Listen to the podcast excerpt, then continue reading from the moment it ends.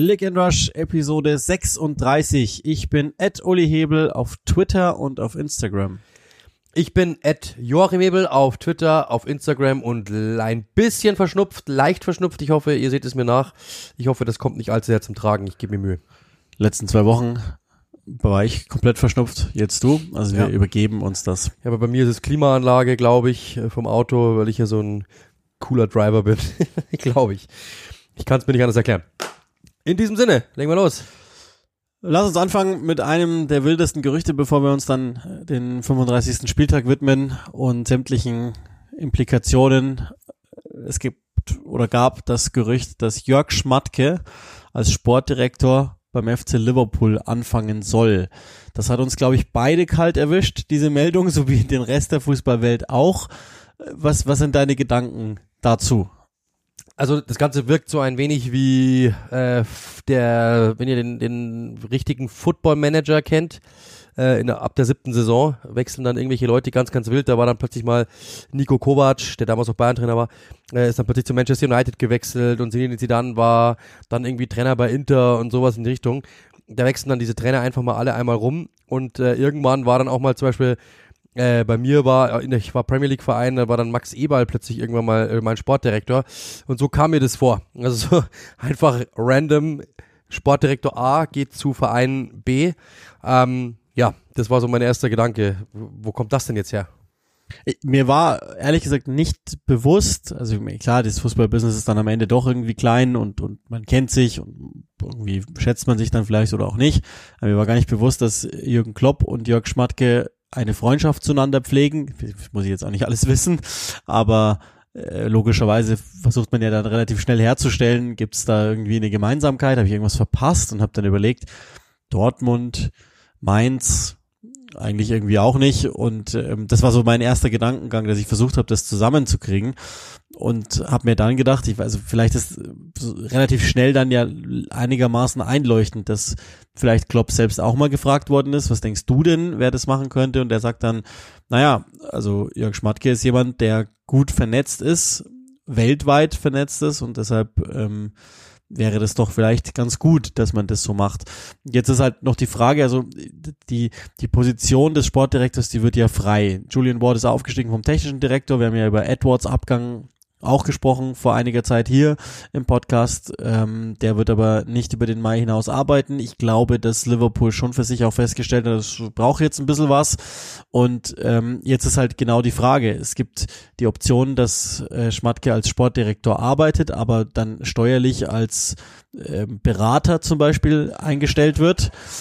Ähm, Pardon, mein iPad jede Woche wieder. Ja. Ähm, dass, dass er als Berater eingestellt wird, so ähnlich wie Campos in Paris zum Beispiel, oder aber, also da bin ich zumindest noch nicht ganz klug geworden, dass er zunächst nur als Berater eingestellt wird und dann irgendwann mal äh, übernehmen wird in Vollzeit. Jetzt weiß ich nicht ganz genau, wie clever das ist oder wie sinnvoll das ist, wenn man das so rum bauen würde, weil Ward ist ja dann eigentlich Ende Mai weg. Und nur damit Schmatke jetzt ein paar Tage vorher die Arbeit aufnehmen kann, ich denke, da wird man sich auch äh, noch irgendwie einig werden. Aber das ist für mich erstaunlich. Plus natürlich, das, also das haben wir ja alle gehört, nach der Wolfsburgs-Zeit Schmatkes, dass er eigentlich ja gesagt hat, naja, nee, ich, also ich will jetzt eigentlich mal ein bisschen was von der Welt sehen. Ich denke nicht, dass er die Fußballwelt zunächst gemeint hat. Logischerweise ist das aber ein Angebot, das kommt wahrscheinlich wirklich einmal im Leben und dann würde man es vermutlich machen. Das sind so die, die Gedanken. Ich habe jetzt ehrlich gesagt auch nicht die ganz große Zeit gehabt, noch seither mich, mich großartig damit auseinanderzusetzen.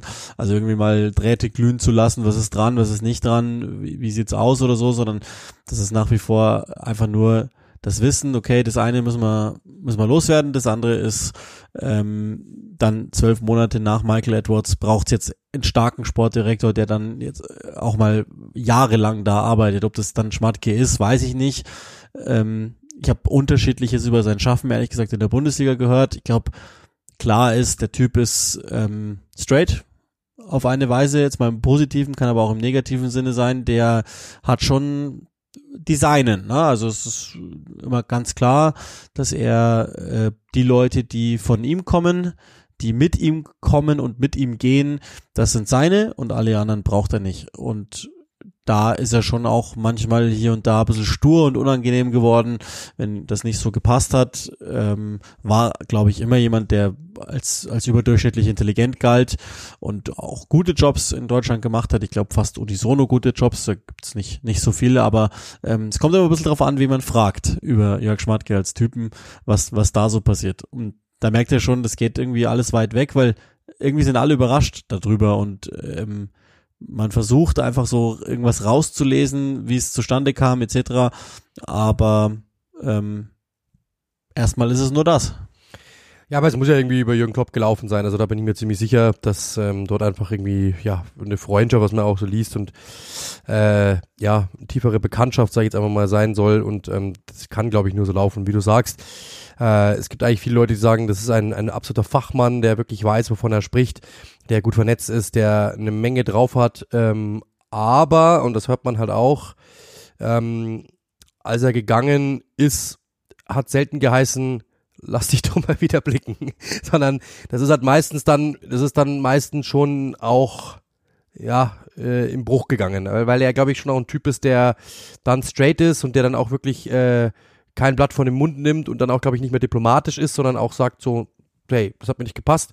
Und ich finde das, glaube ich, nicht schlecht. Der, ähm, das war jetzt auch nicht irgendwie als Kritik gemeint, sondern ich glaube, das ist einfach ein Typ, der sagt, was er denkt. Und das ist in der heutigen Zeit schwierig, weil natürlich logischerweise das nicht jeder immer hören möchte.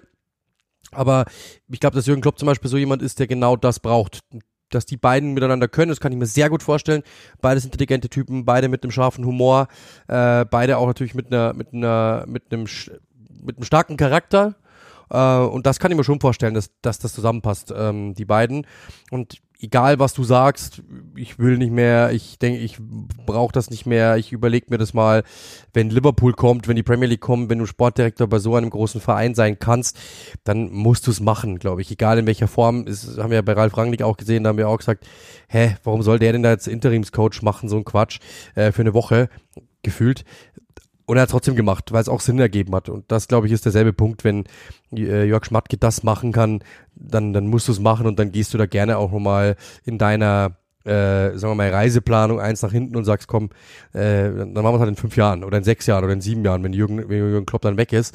Äh, und wenn ich dann vielleicht auch gehe, wie auch immer, ich glaube, das ist dann eher so der Punkt. Grundsätzlich kann es gut passen, er ist gut vernetzt, er kennt sich aus, er kennt sich aus im Fußball, er ist fit und deswegen glaube ich schon, dass es, dass, es, dass es passen kann.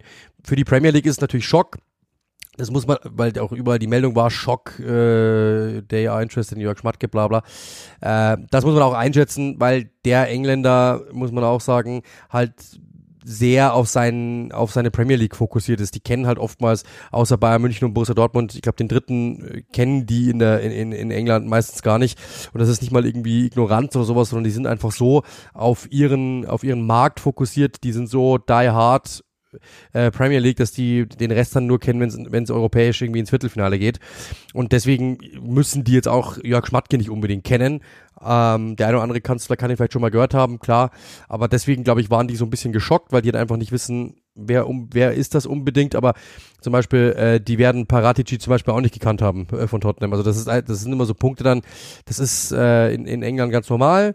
Das wird sich dann aber geben und dann werden die auch merken, ah, okay, ich glaube, für ihn ist das richtig gut. Der hat, ähm, so habe ich das Gefühl immer gehabt, jetzt nicht so Bock auf äh, diese typischen Medienfragen.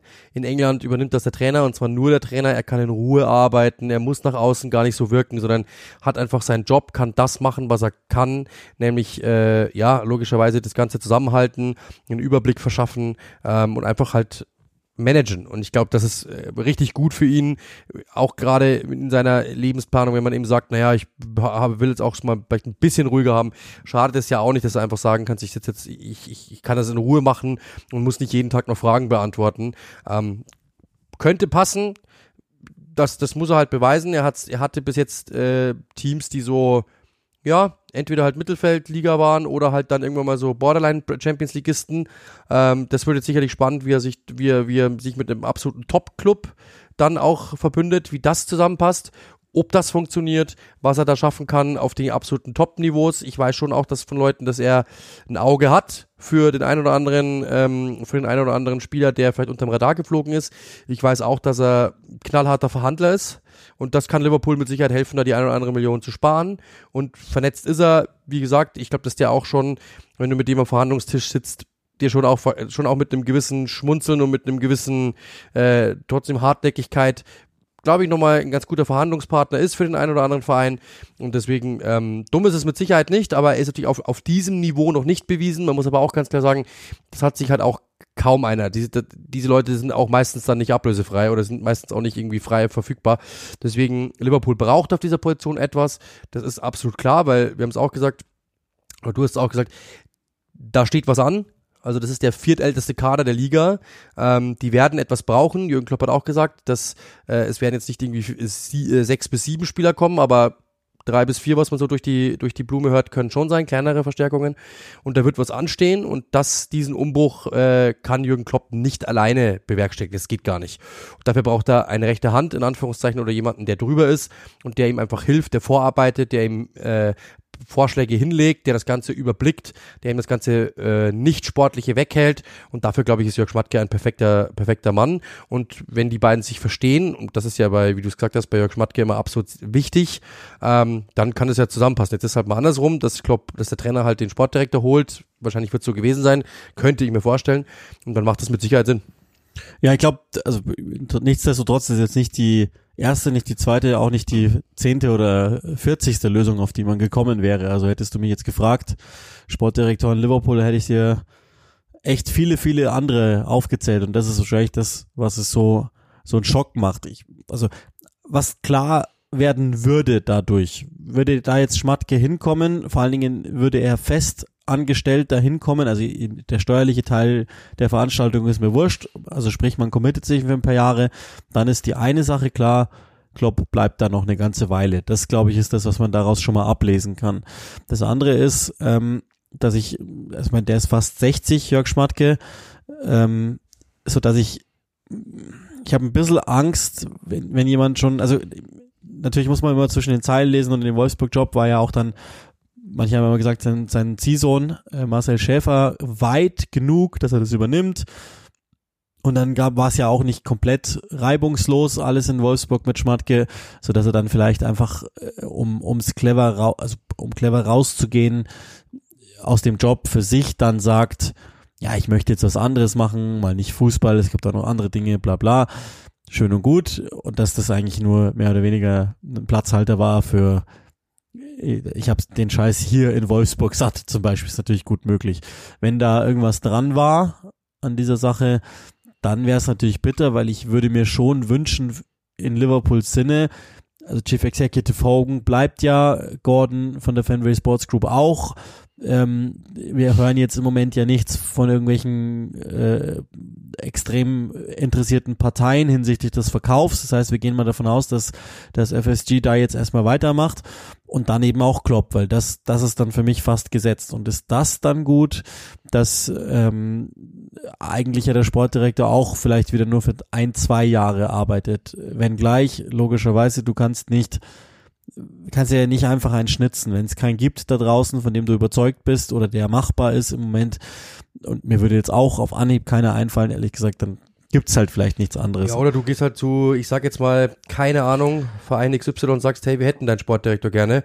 Und dann wird's aber jetzt auch nicht unbedingt billig und auch nicht unbedingt einfach. Deswegen, ich glaube, das sind ein paar so, das hört man, das merkt man schon bei Liverpool auch so ein wenig, dass die momentan ähm, jetzt auch keine Euros zu verschenken haben.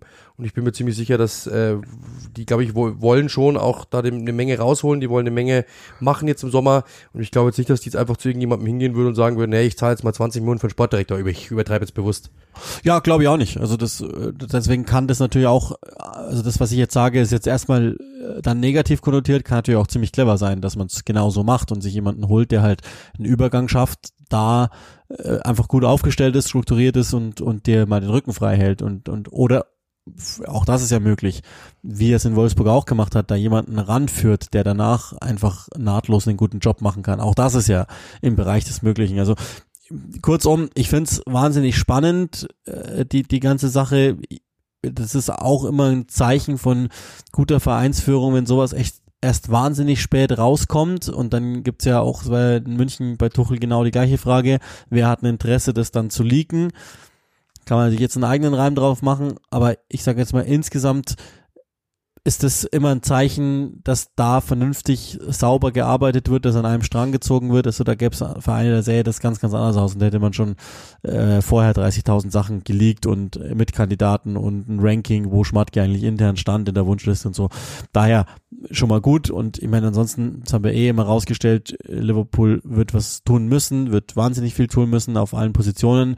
Ähm, Nichtsdestotrotz haben sie für mich, und dabei bleibe ich auch, und das sieht man auch gerade wieder in der aktuellen Phase, dann, dann möchte ich eigentlich auch fast schon dahin überleiten, ähm, haben die für mich in den letzten Jahren ausgezeichnet transferiert. Ich glaube, das muss man jetzt nicht nur eingekauft, sondern transferiert, weil wenn man den Manet-Transfer, also Click and Rush-Hörende sind sowieso cleverer gewesen von Anfang an, aber wenn man den Transfer Manets zu Bayern jetzt gerade betrachtet, dann muss man eigentlich äh, sämtliche äh, Manager Awards nach Liverpool karren, weil das ein sensationeller Transfer war, der Liverpool bin ich immer noch fest davon überzeugt, nicht so geschadet hat, wie viele das dachten. Das war, was wir jetzt sehen, kein Manet-Thema, warum es nicht lief, sondern das war einfach nur ein strukturelles Thema, ein, ein, ein systematisches Thema sozusagen bei Liverpool, die ja, und dann können wir schon in den 35. Spieltag der Liga gehen, die wieder gewonnen haben, 1-0 gegen Brentford und aufgrund dieser Serie jetzt mehr als nur wieder dabei sind im, im Kampf um die um die äh, Champions League Plätze. Im Moment sind sie bei 62 Punkten mit 35 Spielen. Manchester United ist bei 34 Spielen mit 63 Punkten. Die haben aber wiederum zweimal in Folge 1-0 verloren. Und siehe da, Top 4 für Liverpool in absolut machbarer Reichweite. Ja, ich habe das Spiel ja gemacht. Ich habe ja am Wochenende am Samstag zwei Spiele gehabt. Das war, weil ein Kollege ausgefallen ist, beziehungsweise weil eine Kollegin ausgefallen ist und dann wurde ein bisschen rumgeschoben. Ähm, ja, also Liverpool war ist momentan, äh, was die Offensive betrifft, fast wieder auf, auf Kurs. Das ist sehr, sehr stark, was sie spielen in der Offensive. Sie haben, was die Offensive betrifft, auch Personal ohne Ende. Also das, da, das ist auch äh, genauso richtig, wie du es gesagt hast. Mané fehlt da überhaupt nicht, ehrlich gesagt, sondern du musstest etwas tun. Jetzt stellt man, stellt man sich jetzt mal vor. Wel welche, es geht Roberto Firmino, okay, der ist wie alt? 31, 32, wird 32 wahrscheinlich, glaube ich. Ähm, Mané dasselbe. Du hättest dann Salah noch, da hättest du da, da hättest du dich gebunden da vorne mit, mit einfach mit drei über 30-Jährigen und denen gibst du richtig Asche, weil die werden sonst ja nicht bleiben. So, stattdessen hast du gesagt, wir holen David Nunez. Ja, der funktioniert in manchen Phasen noch nicht so, wie man sich's vorstellt. Ähm, aber er ist auf jeden Fall fleißig und hat sich wieder Chancen rausgearbeitet. Ähm, Rakbo hat mir jetzt nicht so gefallen, ehrlich gesagt. Der war schon besser, der hatte schon bessere Phasen, ist aber auch immer viel unterwegs, macht viel. Ähm, bei dem kommt es auch immer auf die Tagesverfassung an, aber man merkt auf jeden Fall, was der kann und was er könnte. Äh, und du hast aber mit Diogo Jota, mit Luis Diaz, der wieder da ist, das darf man auch nicht vergessen, und Mo Salah, hast du für diese Positionen da vorne, für diese drei Positionen jetzt fünf Leute, die im Endeffekt viel zu gut sind. Äh, und das ist eigentlich viel, viel, das ist eigentlich viel zu gut. Du hast ein absolutes Überangebot. Und ähm, das ist trotzdem variabel. Du kannst es, jetzt haben sie zum Beispiel mal mit, mit Vieren davon gespielt, also ein 4-2-3-1. Und, und ähm, du hast gemerkt, wie Brentford damit Probleme hatte, wie Liverpool plötzlich dann wieder auch Überzahlen geschaffen haben, wie sie dann teilweise auch dem, eigentlich, das habe ich eh gesagt im Spiel, Brentford Fußball spielen konnten. Einfach den Ball nach vorne, David Nunes lässt ihn prallen oder Hakpo lässt ihn prallen und die anderen kommen dann nach und wird sofort nachgeschoben. Da haben die richtig gut gemacht in der Defensive und das ist ja das große Problem nach wie vor, sie haben jetzt zweimal zu null gespielt in dieser Woche, Respekt. Trotzdem ist in jedem Spiel Minimum ein Wackler drin. Und das ist halt das große Problem, dass sie hinten einfach nicht diese komplette Rigorosität haben, wie in dieser Meistersaison zum Beispiel, wo du wirklich gesagt hast, du hast keine Chance, an Virtual van Dijk vorbei, vorbeizukommen. Egal was du machst, du hast keine Chance. In dieser Phase aktuell hast du immer Angst, dass sie ein Gegentor kassieren. Das ist das große Problem, dass sie das nach wie vor noch nicht hinbekommen ähm, komplett sauber zu sein. Aber wenn jemand mir gesagt hätte, dass die jetzt sechs Spiele äh, am Stück gewinnen mit in dieser Phase, ähm, hätte ich gesagt, wow. Und das, man merkt auch, dass sie wieder auf dem richtigen Weg sind. Man merkt, dass da wieder einiges zusammenwächst. Man merkt auch wieder, dass die Spieler mehr grinsen. Ein Salah, der grinst, dass die Bälle kommen. Ein Trent Alexander-Arnold, der sich entwickelt. Ähm, zumindest nach vorne. Hinten hat er wieder Fehler gehabt oder, oder Abspielfehler, wo du dir denkst, das gibt's nicht äh, und lässt dann mal einen durchlaufen oder so. Okay, ähm, das ist einfach ein Thema, das bleibt bei ihm. Es hat, ist besser geworden, durch das, dass er jetzt einfach inverser spielt, also, also einklappt, das merkt man, dass es, dass es besser funktioniert und dass es ihm auch besser tut irgendwie, dass, dass das auch die, die Defensive stabilisiert ähm, und dass er einfach einen kürzeren Weg hat zurück zum Tor, das merkt man, aber im Grunde genommen ähm, ist Liverpool, wenn sie Alisson nicht hätten, wäre es ein bisschen schwieriger, glaube ich. Und das ist halt die große Aufgabe, das jetzt noch hinzubekommen. Die Offensive ist in jedem Spiel in der Lage, ein bis zwei Tore zu erzielen. Und das ist, waren sie immer und das ist wichtig, dass es wieder da ist, weil wenn das dann auch noch wegbricht, hast du ein Problem. Ich habe das mal rausgeschrieben, ich weiß gar nicht, wie, in, glaube ich, in 15 Spielen sind die in Rückstand geraten in dieser Saison. Das ist natürlich viel zu viel. Du kannst das einfach nicht mehr dann aufholen, wenn du keine Tore schießt. Das wäre jetzt auch wieder möglich. Also selbst wenn du jetzt in Rückstand gerätst, ich hätte momentan keine Angst, dass Liverpool es nicht noch gewinnt, weil sie einfach aktuell wieder Offensivkraft haben, Feuerkraft haben und auch die Spieler wieder in Topform sind. Luis Diaz gefällt mir so gut, dass der wieder da ist. Der gibt denen so viel Dynamik, so viel Überraschungsmoment. Der ist so spritzig, unglaublich. Ähm, hat natürlich noch nicht Luft für 90 Minuten, aber das wird wieder kommen.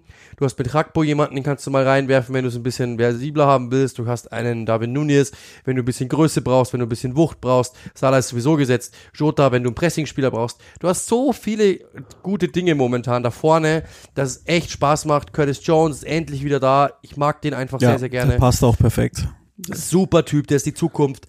Ähm, du hast so viel momentan und jetzt muss man halt sagen, ja, Konate und Van Dijk, das passt besser zusammen als so der ein oder andere. Konate macht es eigentlich ganz ordentlich momentan. Ähm, ich bin bei Van Dijk, der ist nach wie vor noch immer nicht auf Van Dijk Level. Das ist leider Gottes so. Trent Alexander Arnold genauso wenig. Robertson, da immer in den heißen Phasen bringt er dann Zimikas, weil er weiß, okay, der hat dann den, den, den allerletzten Biss. Die Viererkette ist nach wie vor noch nicht mein Freund. Aber ähm, der Rest ist absolut okay ab dem Mittelfeld da kannst du, da musst du dich verbessern, das wissen sie auch, aber es ist zumindest momentan okay und alles, was davor ist, ist wirklich richtig gut wieder. Und das hilft der Mannschaft halt enorm und Alisson hält halt einfach im Spiel einen Ball, wo du sagst, wie macht er das? Und das ist dann momentan der Grund dafür, dass sie genug Feuerpower haben, zu sagen, wir gewinnen die Spiele und jetzt auch zweimal am, am Stück zu null. Respekt. Ja, ich habe also ich habe ja so oft geschimpft mit Klopp, dass ich finde, dass es ein, dass er ein System einziehen muss, das denen da unten mehr Sicherheit oder neben dem mehr Sicherheit gibt. Entsprechend muss ich ihn jetzt auch loben, dass es gemacht hat. Ich finde, das ist ja, das ist ja der, der, der neueste Shit sozusagen, das, das 3-2-5 ähm, mit Ball. Und ich finde, das habe ich ja auch schon mal vor zwei oder drei Wochen einfach nur an der, anhand der Personalien Trent Alexander-Arnold und Salah verdeutlicht. Äh, das, das passt einfach zu dem äh, Spielertypen, die in diesem äh, System auch spielen, dann so wie sie drauf sind. Ja, da sind noch ein paar einfachere Ballverluste mit drin, was glaube ich in der Natur der Sache liegt, wenn man sich die einzelnen Spielerprofile anschaut, aber grundsätzlich passt das sehr gut. Und ähm, Curtis Jones als Acht ist, glaube ich, genau das. Also jetzt mal gucken, wie er gesund bleibt und wie er sich noch entwickelt und so, aber grundsätzlich von seinem Profil her so ein äh, physischer, athletischer Achter ist doch wunderbar für den aktuellen modernen Fußball. Und da hat Klopp wieder einen erfunden, in der Not sozusagen. Nicht, dass ich damit jetzt schon einhergehen würde. Milner wird ja wahrscheinlich zu Brighton wechseln. Ähm, das heißt, äh, sie brauchen einen Elder Statesman. Sie brauchen zeitgleich aber Hilfe für Henderson und ähm, für den Fall der Fälle, dass Fabinho weiterhin äh, Altersflecken bekommt, dann brauchen sie auch da noch was. Aber ich sage das nochmal nicht, das ist da, ich bin mehr denn je dieser Überzeugung ich finde, das ist das beste Liverpool dieser Saison. Das stabilste und beste Liverpool. Nicht, dass das in 90 Minuten immer hundertprozentig eine Maschinerie gleicht. Okay, gut, einverstanden. Das habe ich auch gar nicht erwartet, aber das ist das beste Liverpool dieser Saison. Nummer eins. Nummer zwei ist, und das glaube ich mehr denn je, sie sind genau einen Top-Transfer davon entfernt, wieder absolut mit dabei zu sein. Mm, Zweiter würde nicht schaden, aber ähm, mit einem sind die wieder voll auf Ebene. Weil unter anderem Curtis Jones so performt, wie er performt. Und ähm, dann, also mit Abstand der beste Mohamed Salah, den wir in dieser Saison sehen bei Liverpool, der zwischenzeitlich verloren wirkte und jetzt endlich wieder ein bisschen äh, Zeit am Ball hat und dann ja auch ähm, jetzt gleich auf mit Steven Gerrard bei 100 Toren steht. Ähm, Gibt es ja Diskussionen jetzt gerade in der, in der regionalen Presse in Liverpool, ob er einer der größten oder wenn nicht sogar der größte Spieler in Liverpools Premier League Geschichte ist. Und ähm, also das will ich jetzt nicht unbedingt diskutieren. Das ist, glaube ich, nicht sinnvoll. Das machen wir irgendwann mal, wenn dessen Karriere beendet ist. So ein Zwischenfazit zu ziehen ist nicht clever oder sinnvoll. Aber alles in allem, und das möchte ich damit sagen, Liverpool ist zurück an, an, äh, an, noch nicht ganz da, aber an ihrem Leistungslimit und ähm, damit mehr als nur ein Kandidat. Und das Problem ist, also bei Newcastle habe ich keine Sorgen mehr nee. hinsichtlich Champions League. Die sind wieder da, das haben wir ja auch mehrfach so rausgearbeitet, auch in der Phase rund ums CFL Cup Finale, als sie mal ein bisschen was verloren haben. Die gefallen mir einfach, auch wenn es dann gegen Arsenal nicht klappt. Ich habe, bei denen habe ich keine Sorge. Bei United das ist so, das ist die große Frage. Also nicht, weil sie jetzt gegen, gegen West Ham verlieren und schon gar nicht, weil sie am Donnerstag davor gegen Brighton verlieren. Ähm, spielen jetzt am Wochenende gegen, gegen die Wolves, da werde ich mich dann drum kümmern. Wieder mit dem Torwartfehler verloren. David De Gea ist, ist das eh so ähnlich auch wie bei Hugo Loris. Das war immer so, dass, dass ich von Woche zu Woche dachte, ja, nein, ja, nein. Und ich glaube, zum Zeitpunkt ist David de Gea fußballerisch einfach zu schwach und ähm, er hat diese Phasen, in denen spektakuläre Paraden alles überschminken. Er hat aber auch die Phasen, in denen er die, die Spiele kostet. Jetzt ist das nicht der Faktor, aber ähm, das wird ein Zweikampf, das ist 50-50. Da bin ich mir echt nicht sicher, wer es am Ende macht. Würde ich im Moment, das ist aber wirklich nur das Momentum betrachtet. Ich meine, da muss man jetzt auch dafür schaltet ihr diesen Podcast ein, um diese Expertise zu kriegen. Im Moment gehe ich mit Liverpool, einfach nur, weil die jetzt was sieben Spiele in Folge gewonnen haben, glaube ich, oder sechs und äh, United halt zwei in Folge verloren hat, ohne eigenes Tor. Aber ähm, ich, äh, ich würde halt sagen, dass Liverpool äh, in allen Belangen mit diesen Situationen schon erfahrener ist, sozusagen, als das Manchester United ist. Ähm, und natürlich logischerweise dann eben, also jetzt noch was wettmachen müssen und so, klar, aber da, da tue ich mich schwer mit, mit dem, aber ich glaube, das ist, äh, das sind die beiden um Platz vier, also Tottenham, trotz und alledem habe ich, habe ich nicht mehr. Nee, ich auch nicht. Ähm, aber man muss ja mal eine Sache sagen, und da sieht man manchmal auch, wie, wie, da muss man wirklich mal Lanze auch für Liverpool brechen, ähm, und auch manchmal die, die menschliche Betrachtungsweise in Frage stellen, weil, ähm, wenn du dir die Saisons ansiehst, hatten Liverpool, hatte Liverpool genauso schwache Phasen wie Manchester United. Die von Manchester United kommt jetzt. Die von Liverpool war überraschender und krachender, brauchen wir nicht reden. Aber die Phasen sind, jede, die Mannschaften hatten ungefähr, haben sie jetzt die, dieselben Anzahl an, an, an, an, äh, an, an, an schwachen Spielen gehabt. Ähm, bei United kommen sie jetzt am Schluss, da sie am Anfang aber so gut gespielt haben und wirklich auf einem guten Weg waren, da bleibt es halt immer noch so im Hintergrund, naja, die waren ja schon gut. Und jeder sagt, das geht in die richtige Richtung. Die letzten Wochen gingen nicht in die richtige Richtung. Das muss man auch mal sagen. Ähm, und bei Liverpool ist es umgekehrt. Die hatten eine schwache Phase, dann denken alle immer gleich, oh mein Gott, die werden Neunter, die werden Zehnter. Jetzt haben sie eine richtig starke Phase, ähm, so wie es kaum ein Team hatte, mit sechs Spielen am Stück gewonnen und davor ja auch gut ausgesehen. Ähm, jetzt sagen alle, naja, gut, aber die waren ja mal schwach. Das ist schon manchmal auch witzig, wie der, wie der Mensch da tickt, dass es, wenn es am Anfang gut läuft und so, und dann aber bei Arsenal zum Beispiel, bei denen äh, fängt's gut an, dann knicken die ein und dann sagen alle, naja, das ist irgendwie jetzt doch eine schlechte Saison, weil sie werden ja trotzdem nicht Meister. Naja, aber die werden, vielleicht werden sie es doch noch, aber das ist manchmal witzig, dass man von Team zu Team springt und andere Maßstäbe anlegt. Bei Liverpool war es ein sehr schwacher Start, brauchen wir nicht reden. Die Art und Weise war äh, schwach. Wir haben ja oft darüber gesprochen. Ähm, Gerade natürlich auch in der Champions League, diese, diese Spiele, ähm, war, die gingen einfach nicht. Das ist, das ist klar. Ähm, aber trotzdem muss man sagen, dass sie es jetzt so retten können, dass sie es so retten und dass sie so eine Phase hinlegen, ist aller Ehren wert. Das hätte ich nicht mehr gedacht, dass du ähm, ein Flugzeug flicken kannst, während es fliegt, ist sehr, sehr schwierig.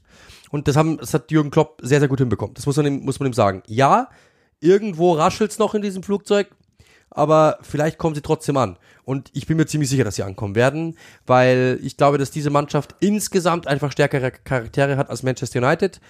Ähm, weil sie über Jahre hinweg schon in dieser Phase waren einfach schon. Die haben das schon hundertmal durchgespielt, die haben schon um Meisterschaften gekämpft, die macht so ein bisschen Champions League Druck in Anführungszeichen jetzt nicht irgendwie kirre, glaube ich. Äh, deswegen, ich glaube, ich bin mir ziemlich sicher, auch Jürgen Klopp wird das gut moderieren. Äh, ich ich habe da überhaupt keine Sorge, ehrlich gesagt, dass, dass, dass Liverpool da nicht noch reinrutscht. Ist meine Meinung. Ähm, ich lasse mich gerne auch eines Besseren belehren. Und es war jetzt auch kein Rant gegen Manchester United, das geht trotzdem insgesamt in die richtige Richtung. Man muss aber schon sagen, die letzten Wochen waren einfach nicht mehr so gut wie die wie zuvor. Also diese, es, man merkt einfach so, die, der, der, die verlieren ein bisschen an Strom. Ja, ja. Das, das, ist, das ist das, was, was ich einfach nur meine. Dass einfach die Wahrnehmung sehr, sehr, sehr, sehr witzig ist manchmal, dass Liverpool einfach ähnliche Schwächephasen hatte, hatte wie Manchester United, bloß, an, an, bloß zu anderen Zeitpunkten. Und trotzdem werden diese beiden Teams diametral gegenteilig gesehen. Der eine heißt, beim einen heißt ähm, ja, die sind ja super und die geht's in die richtige Richtung und das ist äh, Ja. super. Und bei Liverpool bricht's dann so weg. Ja, das stimmt. nur so Wobei, wobei witzig. natürlich, glaube ich, bei beiden schon auch die Bemessungsgrundlage Klar, nicht. klar, klar. Also wenn, würde man, wird, wird man jetzt dann die Saison, selbst wenn sie Vierter werden, Liverpools nochmal betrachten, dann wird man wahrscheinlich sagen, oh, wir haben eigentlich gedacht, die sind Arsenal in der Saison und nicht andersrum, plus Champions League aus, etc. Ähm, und auswärts einfach indiskutabel ist. Das, das ist ja so. Ja, Und auf der anderen Seite steht halt ein Team, von dem man jahrelang Indiskutables gesehen hat und die dann einfach ein paar Schritte in die richtige Richtung machen. Und also ich bin schon, grund- ich verstehe schon, was du meinst. Ich bin auch grundsätzlich total bei dir ähm, und ich bleib auch da dabei, auch jetzt schon. Das ist mir auch wurscht, wie die Saison ausgeht für United am Ende. Erik Ten Hag ist der richtige Mann. Davon bin ich felsenfest überzeugt. Ähm, es gab ein paar Dinge, die gut waren. Es gibt ein paar Dinge, die sind nach wie vor genauso mies, wie sie waren. Ähm, das wäre auch, also das wäre ein Wunder, hätte Ten Hag das alles in einem Jahr umgebaut. Ich meine, das war in dieser Saison die Spiele gegen gegen Brighton, ähm, wo sie auf die Mütze bekommen haben und so, das haben wir, glaube ich, alle nicht vergessen. Auch das Sevilla-Spiel, was was eine Katastrophe ist, nachdem du eigentlich Barcelona schon raushaust in der Europa League und so. Also ähm, es gibt Spiele, mich hat, irgendjemand hat mich am Wochenende gefragt von den Kollegen ähm, am Gang, ich weiß aber gar nicht mehr wer, und da habe ich nur gesagt, ich, es gibt bei United die Spiele, wo ich denke, oh ja, und dann gibt es die Spiele, wo ich denke, um Himmels Willen. Und äh, es ist, liegt in der Natur der Sache, glaube ich, dass um Himmels Willen immer härter reinhaut als der Rest. Ja, aber wenn du, wenn du einfach mal vergleichst, also ich, ich, mein Punkt ist aber nur, wenn du die Mischkalkulation siehst, sind die Saisons sich sehr ähnlich. Sind, sind Liverpool sie hat, aber, hat ja 9-0, Liverpool hat ein Ja. 7-0 gegen Manchester United. Ja. Ja. sie hatten noch ein 1 zu 4 gegen Neapel. Ja, Ja. sie hatten auch und so. Aber in der Mischkalkulation bei Manchester United war es nicht immer, ähm, war, war, ja, die war hatten halt Brighton, was war das? Es war selten ein, es war selten ein äh, 5, äh, 0-4, glaube ich, war das, so, oder? Ja, ich glaube auch so in die selten Richtung. Ein, äh, die hatten seltener große Niederlagen, sie hatten aber auch seltener größere, größere Siege. Es war aber leiser der insgesamt. Unterschied ist bei United, die stehen halt jetzt im FA Cup Finale und Ja, haben den EFL ja, Cup schon absolut, gewonnen. Und ähm, das ist ja, ja. das, wo ich sie hinhaben möchte, in Titelnähe. Und äh, da hat Liverpool dies Jahr, ich meine, Pokal, nationaler Pokal und Liverpool, so what? Also das ist ja auch oft so gewesen, dass man das erst irgendwie gefühlt ab dem Halbfinale mal ernst genommen hatte. Ähm, äh, schön, also gerade auch dieses Matchup, United gegen Liverpool um Platz 4, das ist ja Weltklasse. Also die, diese Premier League Saison bringt so viel ähm, und und das ist eins der Duelle, äh, da freue ich mich mit am meisten drauf in den letzten drei respektive vier Runden, je nachdem was wir haben oder was sind's noch? Ja, ich glaube, ne? Ähm, das sind, äh, das ist genau das, wo ich hin will und das macht die Liga so viel stärker und dass da Newcastle drüber ist, die sind ja also nicht außer Reichweite, nicht falsch verstehen, das wäre absolut möglich, dass die noch abstürzen ähm, auf fünf und ich glaube auch da würde sich niemand wundern, wenn am Ende United den dritten macht, Liverpool den vierten und Newcastle doch nur den fünften. Auch dann würde ich da sagen, Glückwunsch zu dieser Saison ist genau das gleiche. Da würde sowieso niemand auf die Idee kommen, irgendwas anderes zu sagen. Ähm, aber Newcastle ist für mich irgendwie, die haben am wenigsten Ich mache mir am wenigsten Sorgen. Ausschlag. Ja, genau. Da, da schlägt's Druck nicht aus. Und ja, genau. auch wenn die jetzt natürlich gegen, gegen Arsenal verloren haben, aber ähm, dann lass uns auch vielleicht schon wieder springen. Es gibt ja auch ähm, noch am anderen Ende der Tabelle ganz schön was, was, was da passiert. Vorher aber logischerweise darf nicht fehlen. Ich habe es ja so angekündigt, deshalb auch jetzt wieder nach diesem Wochenende in Prozent. Ja. Wie hoch ist die, kann man das dann sagen, Wahrscheinlichkeit? Ich glaube, wahrscheinlich wird mich irgendwie ein Mathelehrer der Stochastik jetzt erhängen wollen, aber wie hoch Was ist war denn mein letzter Wert? Ich weiß in. Prozent jetzt Arsenals gesagt? Meisterchance? Äh, gesagt, schon ein Running Gag und schreiben schon die Leute, ha, ha, ha. 20 oder so? Ich weiß, keine Ahnung, auf Ja, jeden Fall ich- nicht besonders Ich hoch. bleib bei 20 oder sowas. Ich glaube, das ist, ich, also, wenn du, ich, ich schaue jetzt gerade in dem Moment auf die Tabelle. Arsenal hat 35 Spiele, 81 Punkte. City hat ein Spiel weniger, einen Punkt mehr. Also, das City, ich sehe nicht, dass City auch nur einmal strauchelt. Die gewinnen alle vier Spiele, bin ich mir ganz sicher. Also, das würde, das würde mich so wundern, wenn City ein Spiel nochmal verlieren würde. Manchester City hat als nächstes Everton. Die haben ähm, gestern mit Brighton den Boden aufgewischt. Also damit wisst ihr schon, ihr nehmen am Dienstag auf. Ähm, das, also leichte Spiele sind das nicht für Manchester City. Und ich finde schon, dass Arsenal, also ich habe hab wirklich auch noch den Zusammenschnitt da gesehen, aber ähm, habe auch gelesen, dass sie ähm, die Netto-Spielzeit unten gehalten haben, also mhm. mit Newcastle wirklich ein hässliches Spiel veranstaltet haben, das eigentlich ein gutes war, aber das war so, das war das, was ich, was ich immer wieder beschworen hatte, warum ich die immer bei 51 Prozent oder so mindestens hatte, dass ich dachte, die sind, die werden mit allem fertig, die kommen mit allem klar, die fahren in St. James's Park, finden ein hässliches, physisches, äh, richtig ekelhaft zu spielendes Team, kommen klar. Und ähm, das haben sie zwischenzeitlich verloren. Damit haben sie vielleicht auch die Meisterschaft verloren, keine Ahnung. Aber hm. ähm, das hat mir wieder gefallen. Das war wieder ein gutes Arsenal-Spiel. Steile These. Hätten sie Kibior für Holding die ganze Zeit spielen lassen, wären ja. sie Meister. Habe ich in England gelesen. Was sagst du dazu? Ähm, ja, möglich wär's. Ähm, ja, möglich was. Also ich weiß nicht, ich bin bin nicht so vertraut mit Kiviors Schaffen in, in Italien, so dass ich jetzt irgendwie sagen könnte, wie der über über all die Zeit äh, spielen würde und so. Aber ähm, ja, möglich wär's. Also ich habe mich, also ich habe hab mich mit ihm ein bisschen beschäftigt, hatte auch ähm, den Zufall auf meiner Seite, dass äh, Mikla Täter in der, in der Pressekonferenz ein paar Mal über ihn gesprochen hat. Also der hatte damals schon immer die größten, also die, mit die schnellsten, war mit der schnellste Spieler, mit die besten Athletikwerte, was das betrifft. Sehr, sehr schneller Spieler, dynamischer Spieler. Aber, was ich so von vor Ort gehört habe, attestierten ihm alle, dass er erst in einem Jahr Premier League Niveau haben wird ungefähr. Das war so ungefähr der Punkt und deswegen äh, und ich habe ich hab zum Beispiel sein erstes Spiel gemacht gegen äh, Sporting in der Europa League äh, und da war in der ersten in den ersten zehn Minuten dachte ich mir oh mein Gott der ist die Lösung oh mein Gott der ist die Lösung und danach dachte ich mir oh mein Gott der ist genau nicht die Lösung weil er dann natürlich einfach katastrophale Fehler gemacht hat im Sinne von äh, einfach keine Weitsicht bewiesen. Aber das hat er jetzt mit sich, das hat er jetzt gezeigt, dass er das kann. Ähm, er hat gezeigt, dass er jetzt in dieser in dieser Art und Weise einfach in diesem Spiel, dass er reinpasst, dass er so ein Saliba Light sein kann und ähm, mit seiner Dynamik, mit seiner Athletik und ja, also ich will jetzt nicht sagen, dass es so gewesen wäre. Diese These ist mir ein bisschen zu steil. Das sind ja manchmal so Internet-Memes, die einfach mal rausgepfeffert werden, aber äh, ich wollte es trotzdem mal erwähnt haben. Ja, also der, der, das Spielerprofil, glaube ich, hätte schon besser gepasst. Das ist eh, das bleibt ja eins. Ja gut, aber wer passt schlechter als. Ah, egal. Ja, aber das bleibt ja eins der großen What-Ifs wahrscheinlich ähm, unserer, unserer jüngeren Zeit, wenigstens der Saison. Was wäre, wäre Saliba gesund geblieben, dann hätte ich nämlich schon mir deutlich stärkere Chancen ausgerechnet für Arsenal auf die Meisterschaft. Also immer noch nicht so, um Himmels Willen. Ich, ich falle ja nach wie vor nicht um, also ich bleib bei, bei meinen 51 Prozent. Mhm. Ähm, aber einfach nur, um, um das Gimmick zu spielen. Sturkopf. Gerade wird im Übrigen, ähm, also wir nehmen um kurz vor acht am Dienstag auf. Ich frage dich gleich noch was im Prozent, aber gerade wird klar, dass Oliver Glasner nicht mehr bei Eintracht Frankfurt weitermachen wird über die Saison hinaus.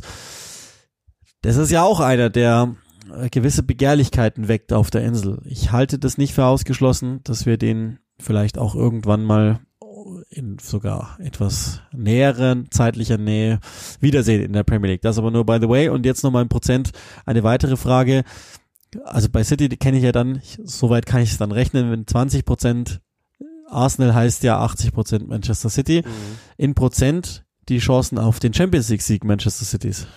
Meine These ist, dass die das, äh, dass sie das Triple holen. Also den Rest, der jetzt noch verfügbar ist.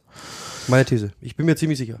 Wir sind kurz vom Hinspiel im Halbfinale gegen Real Madrid. Ich glaube, wir alle wissen noch, was Wenn das für ein Spiel sagt, war. Sie werden mit Real Madrid ja, das, den Boden aufwischen. Das habe ich schon gelesen. ähm, da hat er sich, glaube ich, aber, also mit Real Madrid wischst du gar nichts auf. Also das, wenn, wenn das passiert, wenn, wenn City über zwei Spiele letztes Jahr war es ja so, im ersten Spiel haben sie sie auch dominiert, haben das Ergebnis aber nicht geholt. Hätten sie da alles gemacht, was sie an Chancen hätten, dann wären sie wahrscheinlich mit dem 5-0 rein und, und dann hätte es vielleicht doch geklappt. Aber äh, also diesen, dieses Real Madrid, das, also das schaue ich mir erstmal an. Das ist, ist eine sehr, sehr, sehr steile These. Das glaube ich einfach nicht, dass du das einfach mit denen so veranstalten kannst. Aber gut, ähm, gucken wir es uns an. Ich habe auch, also bleibe ich bei, das ist das Team, das sage ich immer und immer wieder, diese, diese Zeile verliert aber überhaupt nichts an Wahrheit. An einem normalen Abend, an einem normalen Tag ist Manchester City das beste Team in Europa und das ist nicht schlechter geworden, seitdem sie da diesen einen Verrückten mit der Nummer 9 vorne drin haben. Lass uns kurz auf die andere Seite der Tabelle schauen. So haben wir es uns noch vorgenommen. Beziehungsweise, nee, machen wir vielleicht schnell einen halben Satz zu Harry Kane, der ja die nächsten Rekorde gebrochen hat. Wenn Erling Haaland diese Ehre zuteil wurde letzte Woche, dann soll sich Harry Kane in dieser Woche auch zuteil werden. Tottenham gewinnt 1-0 gegen Crystal Palace. Die sind übrigens trotzdem gesichert, genauso wie die Wolverhampton Wanderers sind sicher dabei in der Premier League, auch rechnerisch. Aber Kane hat getroffen und ähm, das hat ja historische Bewandtnis. Ja, ähm, es war sein wievieltes? 209. 209. Premier League Tor, glaube ich. Äh, ich muss es nachschauen, ich habe ja, ich hab, ich hab das Spiel ja kommentiert, ähm, hat es in meiner Mappe, das ist immer der große Vorteil eines Kommentators, dass er während des Spiels immer die Mappe, auf, also zumindest halt seine, seine Aufschriebe offen haben kann. Äh, deswegen, ich muss mir zahlen, Gott sei Dank, ich muss es mir eigentlich immer nicht merken.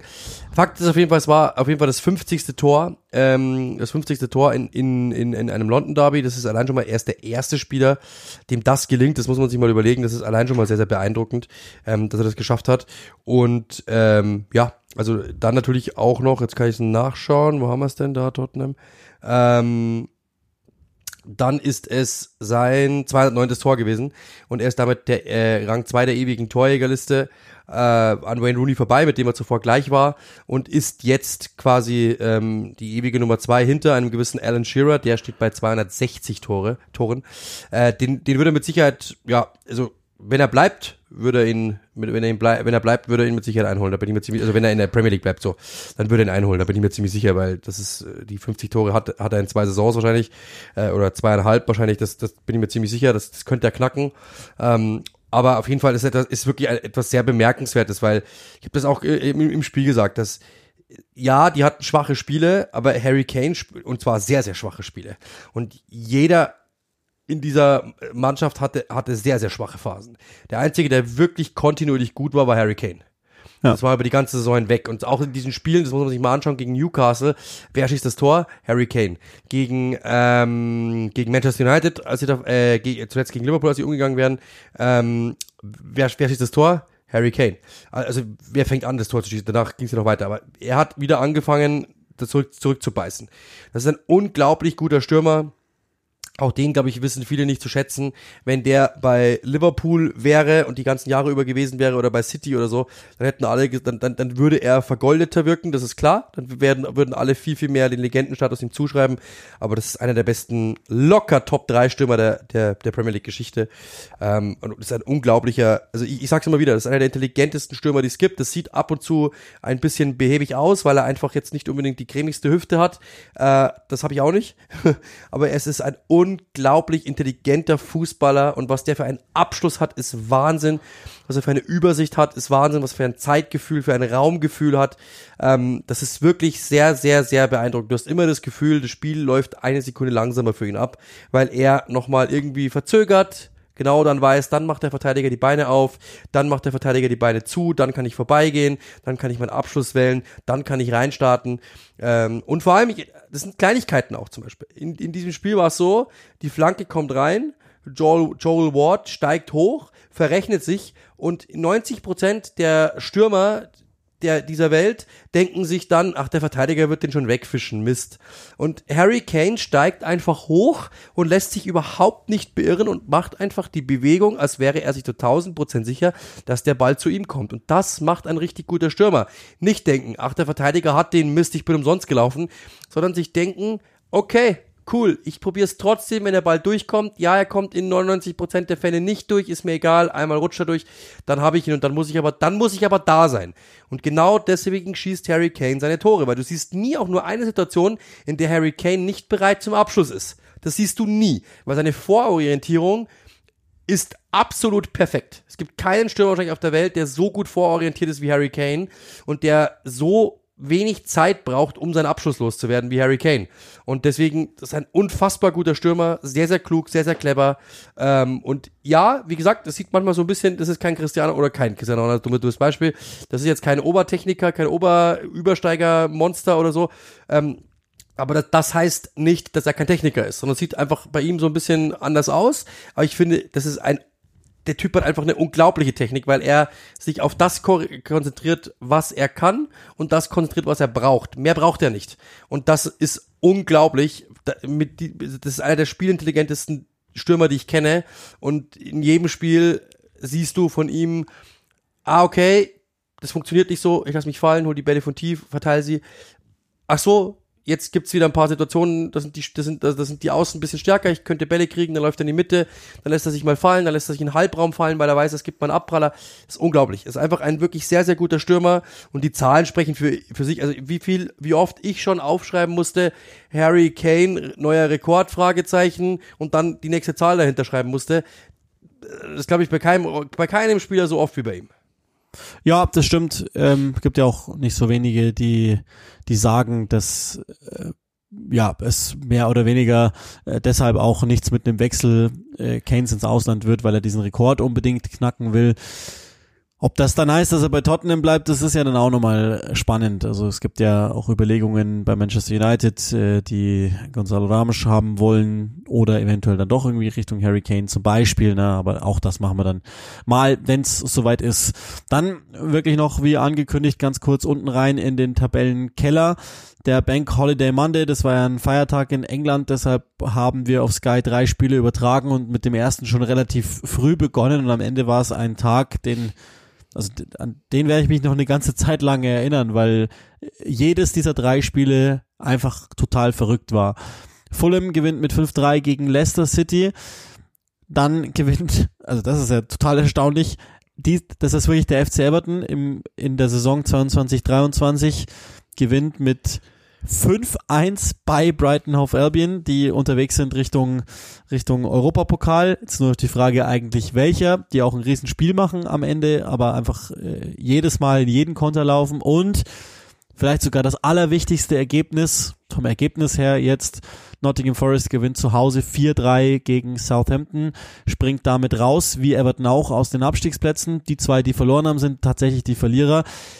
Ich glaube, den, den Abgesang auf Southampton, den müssen wir nicht machen, den haben wir schon gemacht und ich, da bin ich mir jetzt inzwischen sicher, dass das, das war's. Also wenn du Nottingham nicht schlägst in einem Spiel, das so läuft, äh, wie es gelaufen ist, forget it. Ja, also absolut. Also ich finde es sehr, sehr schade, weil ich äh, das mag, was Ruben da macht. Also, es gefällt mir einfach, weil er wirklich einen Plan hat, du siehst es, aber umso mehr du siehst, dass er einen Plan hat, und äh, umso mehr siehst du, dass dieser Mannschaft einfach nicht gut zusammengestellt ist. Ganz einfach. Es gibt einfach, ähm, diese Mannschaft hat ein Glück gehabt, dass mit diesem Hauruck-Fußball von Ralf Hasenhüttl, das haben wir ja die ganzen Jahre über gesagt, dass mit diesem Hauruck-Fußball ähm, 50% der Spiele untergegangen worden sind, aber 50% der Spiele auch ordentlich be äh, beendet worden sind.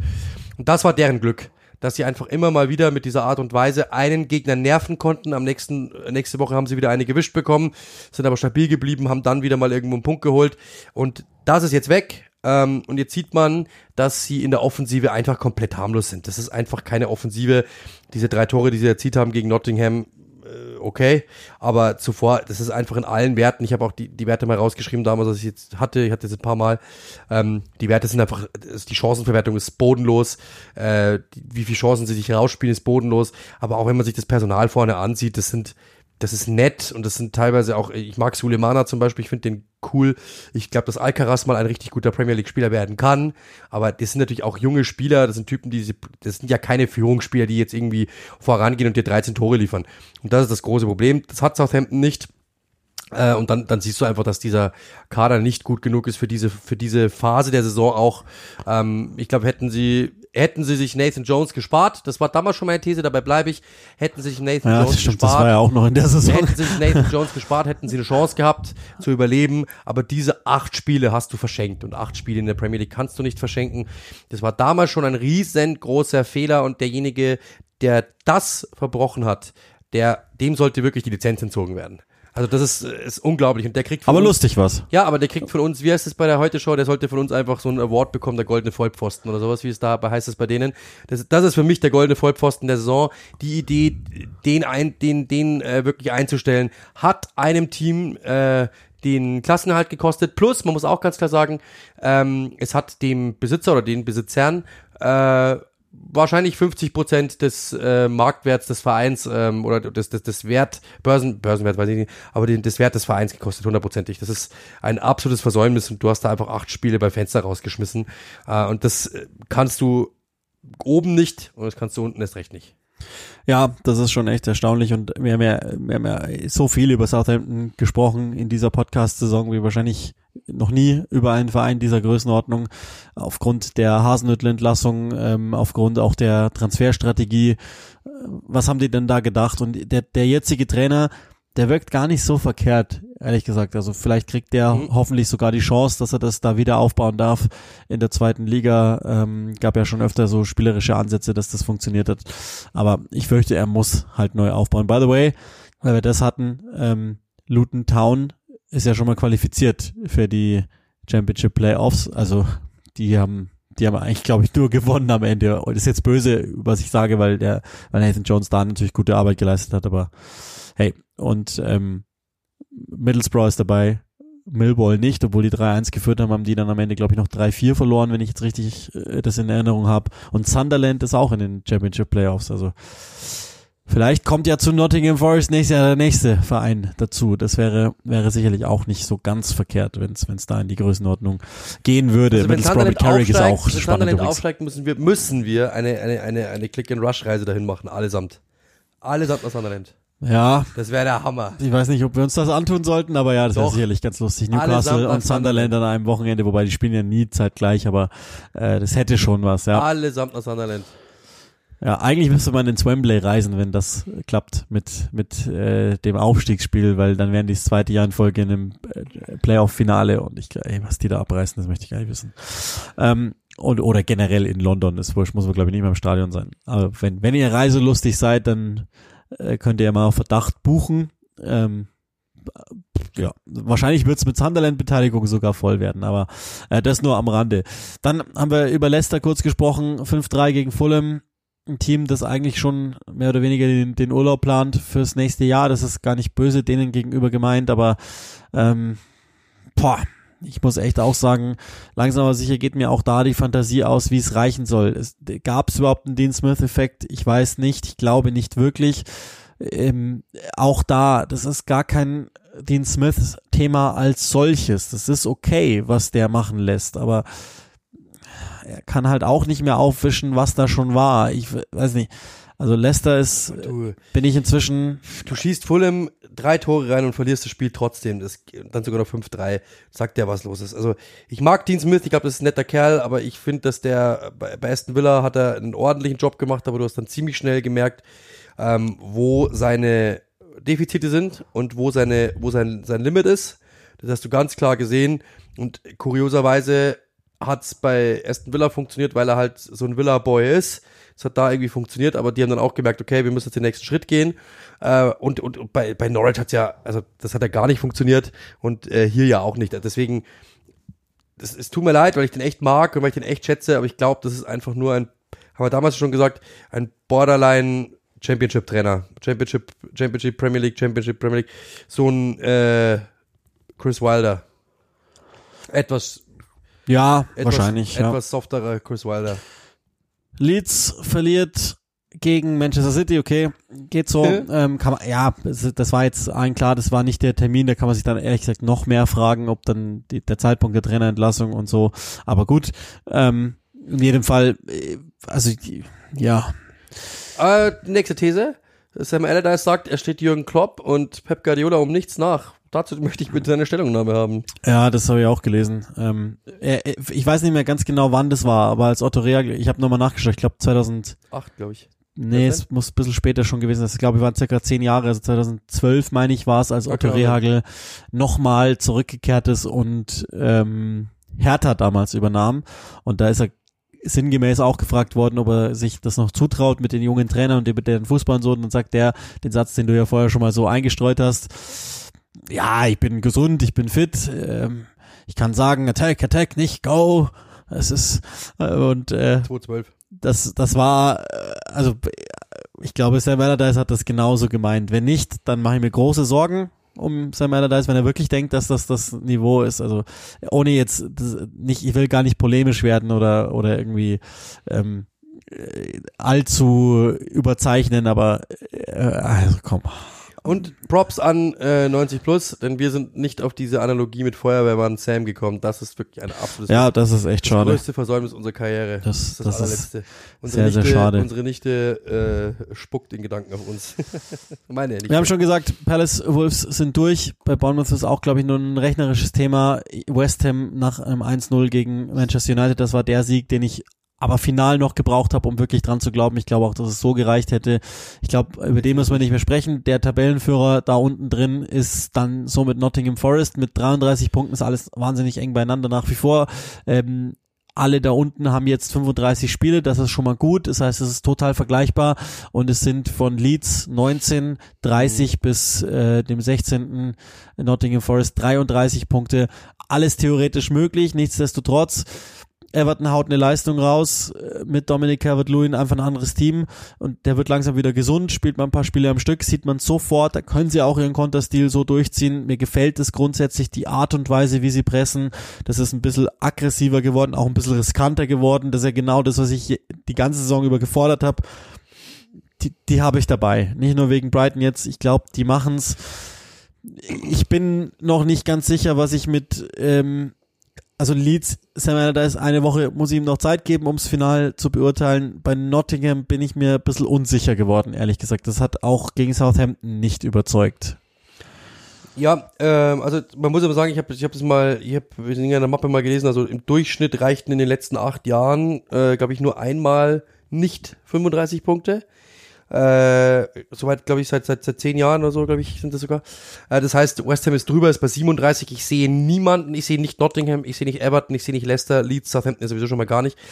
Ich sehe keinen von diesen Teams, die auf 37 Punkte kommen. Da bin ich mir ziemlich sicher. Ähm, und selbst wenn, ich sehe nicht drei, die drüber kommen. Also insofern, das kannst du vergessen. Selbst beim West Ham jetzt alle Spiele verliert. Ich bin mir ziemlich sicher, die sind durch. Äh, die werden, also es werden nicht, äh, von diesen fünf Teams werden nicht drei drüber kommen. Bin ich mir ganz, ganz sicher. Das heißt, ähm, ich glaube, dass es Southampton sowieso erwischt, brauchen wir nicht darüber diskutieren. Bei Nottingham, ich war bei Nottingham nie sicher, ehrlich gesagt, das habe ich auch letzte Woche nochmal geschrieben. Ähm, da war der Sieg natürlich noch nicht dabei. Der hat ihn jetzt gut getan. Das könnte dann im Endeffekt Fluch der guten Tat, äh, also Fluch der schlechten Tat sein, weil, oder, oder, äh, wie sagt man, so die Hoffnung in der schlechten Tat so, dass, dass du einfach gewonnen hast, obwohl du eigentlich nicht gut gespielt hast. Aber Southampton hat noch schwächer war. Und das könnte ihr Glück gewesen sein in der Tendenz, aber ich glaube nicht, dass Nottingham noch einen Punkt holt. Die müssten wirklich bibbern, dass da unten jetzt ein paar einfach dümmer sind als sie. Ähm, und das muss ich klar sagen, dass ich äh, Nottingham nie vertraut habe, weil es ist auch schwierig. Das ist als Aufsteiger schwierig. Du hast eine komplett neue Mannschaft äh, zusammengestellt, dann in der, in, in der Winterpause nochmal komplett neu zusammengestellt und hast trotzdem irgendwie nie offensiv irgendwas hinbekommen, was einigermaßen gefährlich ausgesehen hat. Ähm, das ist mir einfach im Endeffekt zu wenig. Da können sie nichts dafür. Das ist schwierig als Aufsteiger. Das war kein Sang und Klang oder wäre kein Sang und klangloser Ab, äh, Abstieg und bei Leicester, bei Leeds und bei Everton würden alle sagen, Gott, wie konnte das passieren, um Gottes Willen. Das würde bei Nottingham keiner sagen. Ähm, umso mehr muss man sagen, dass es halt einfach ähm, respektabel ist. Ich hätte die gar nicht dabei gehabt. Ich dachte, die gehen sang- und klanglos runter, die wären letzter. Hätte ich mit Bournemouth zusammen. Das heißt, das heißt nochmal umso mehr Respekt an Gary O'Neill. Also das ist Ja, unglaublich. Das ist unglaublich, was der gemacht hat mit dieser Mannschaft. Und dementsprechend, ähm, ich glaube auch, dass es äh, Nottingham, Southampton und dann hat noch irgendeinen, wahrscheinlich Leicester erwischt. Und das finde ich schade, weil Leicester eigentlich ein geiler Verein ist, aber ja, das ist, wahrscheinlich wird es die erwischen. Ich tippe mal auf die drei.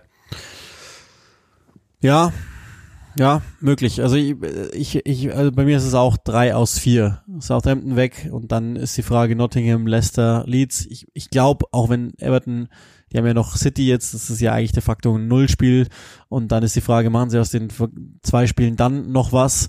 Ähm, ich ich glaube, es reicht für Everton wieder. Also auch das ist ja Wahnsinn, aber äh, irgendwie haben die mir in den letzten Jahren, das ist auch Wahnsinn, wie oft schon das Gefühl gegeben, dass die, wenn es drauf ankommt, da sind. Und in dem Heimspiel werden sie es, glaube ich, auch nochmal schaffen. Und dann, dann äh, wird das wahrscheinlich irgendwie noch reichen. Ich, glaube in jedem Fall, egal wie es läuft, wir verlieren ein Team, das wir eigentlich überhaupt nicht verlieren Genau, wollte ich sagen, ja. wollen und auch an sich nicht dürfen, weil das schon dann echt fiese Entscheidungen sind. Bei Nottingham wird es genauso sein, wie man die Saison sieht. Wenn es klappt, dann sagen wir, ja gut, alles richtig mit 18.000 Transfers pro, pro äh, Minute. Wenn nicht, sagen alle, naja gut, selber schuld. Hätte der mal den, den Aufstiegskader mitgenommen, bei Leicester ist eh Wahnsinn, wie das passieren kann. Die, die, die Trägheit einfach im, im Kader nachrüsten und so ist Wahnsinn. Bei Leeds haben wir letzte Woche drüber gesprochen, wie erbärmlich das da alles sich darstellt. Und ja, aber Everton, Leicester darf doch nie absteigen. Mit Thielemanns, mit. Äh, nee, natürlich nicht, bla, bla, aber, bla. aber hätte man an ein, zwei Stellen einfach ähm, ein bisschen Geld hingelegt, Ja, dann wäre das ja auch nicht passiert. noch, müsste immer noch gut Und dass sein. Everton jetzt seit, seit drei Jahren mit einem Vollsprint versucht anzulaufen ähm, Richtung Abstieg ist auch sowieso mit das äh, Dämlichste, was wahrscheinlich jemals passiert ist in, in, in der ganzen Historie der Liga. Aber wenn sie es nicht lernen, wird es auch wieder nichts werden. Das ist ja genauso. Bill Kentright führt da jetzt schon wieder seine Machtkämpfe. Der ist ja auch völlig geistesgestört. Daher, ähm, ja, also es ist nach wie vor ein Verein, der sich, glaube ich, einfach selber dauernd zerlegt. Und Frank Lampard. Und Frank Lampard hatten die auch noch. Ja, aber hey, Chelsea hat gewonnen. Chelsea hat gewonnen. 42 Punkte, die magische 40 Punkte Marke äh, über überschritten. Also Hat er bloß 700 Millionen gekostet. Die, sen die 42 sensationell. Ähm, jetzt sehen wir alle, was Frank Lampard wirklich kann. Habt ihr hier zuerst gehört? Der wird die verbleibenden was haben die, glaube Ich die haben sogar noch vier mal- Spiele. Die haben vier Spiele noch, die werden alles gewinnen. 700, 100 durch 42. Da kommt 16 Millionen raus. Ja, ist doch fair. Platz 11. 16 Millionen pro Punkt. Gutes Ergebnis. So, Respekt. bevor wir den Podcast beenden, darfst du jetzt alles loswerden, was du über die Krönung von King Charles immer sagen wolltest. Du hast es gesuchtet, wahrscheinlich, die, die hätte ich hätte Krönungszeremonie. gar nicht mitbekommen, in dem Moment, wo ich es dann gesehen habe, dass da eine, dass da eine äh, äh, Schweigeminute ist und das dann äh, gesagt ist. Schweigeminute sogar. Äh, ja. Schweigeminute, ja, ja, Minute des äh, Dings, Schweigeminute natürlich, um Gottes Willen, was, was rede ich denn? Ja, die, als die Nationalhymne gespielt worden ist, eine Minute des Applaus und auch klar, Schweigeminute, um Gottes Willen. Äh, in dem Moment ähm, ist es mir natürlich dann gekommen, ah ja, okay, äh, und ja, was soll ich dazu sagen? Äh, long live the King, ganz einfach.